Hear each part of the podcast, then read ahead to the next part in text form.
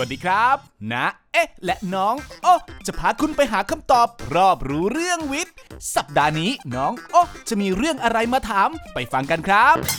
นาเอนาเอครับ ถ้าเราสระผมก่อนอาบน้ำจะทำให้เส้นเลือดในสมองแตกจริงหรือเปล่าครับ อ่า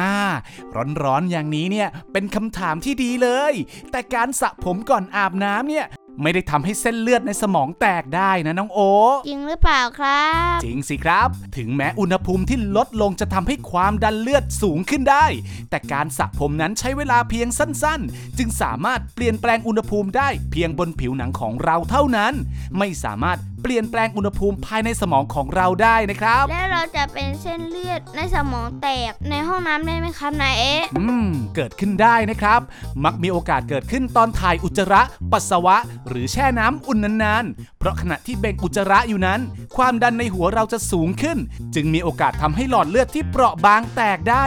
ส่วนการปัสสาวะหรือการแช่น้ำอุ่นนานๆ ก็อาจทำให้ความดันเลือดและการเต้นของหัวใจต่ำลง เกิดอาการหน้ามืด หมดสติและภาวะหลอดเลือดสมองขาดเลือดได้นะครับ ขอบคุณครับสำหรับความรู้นะครับ บ๊ายบายครับนาเอ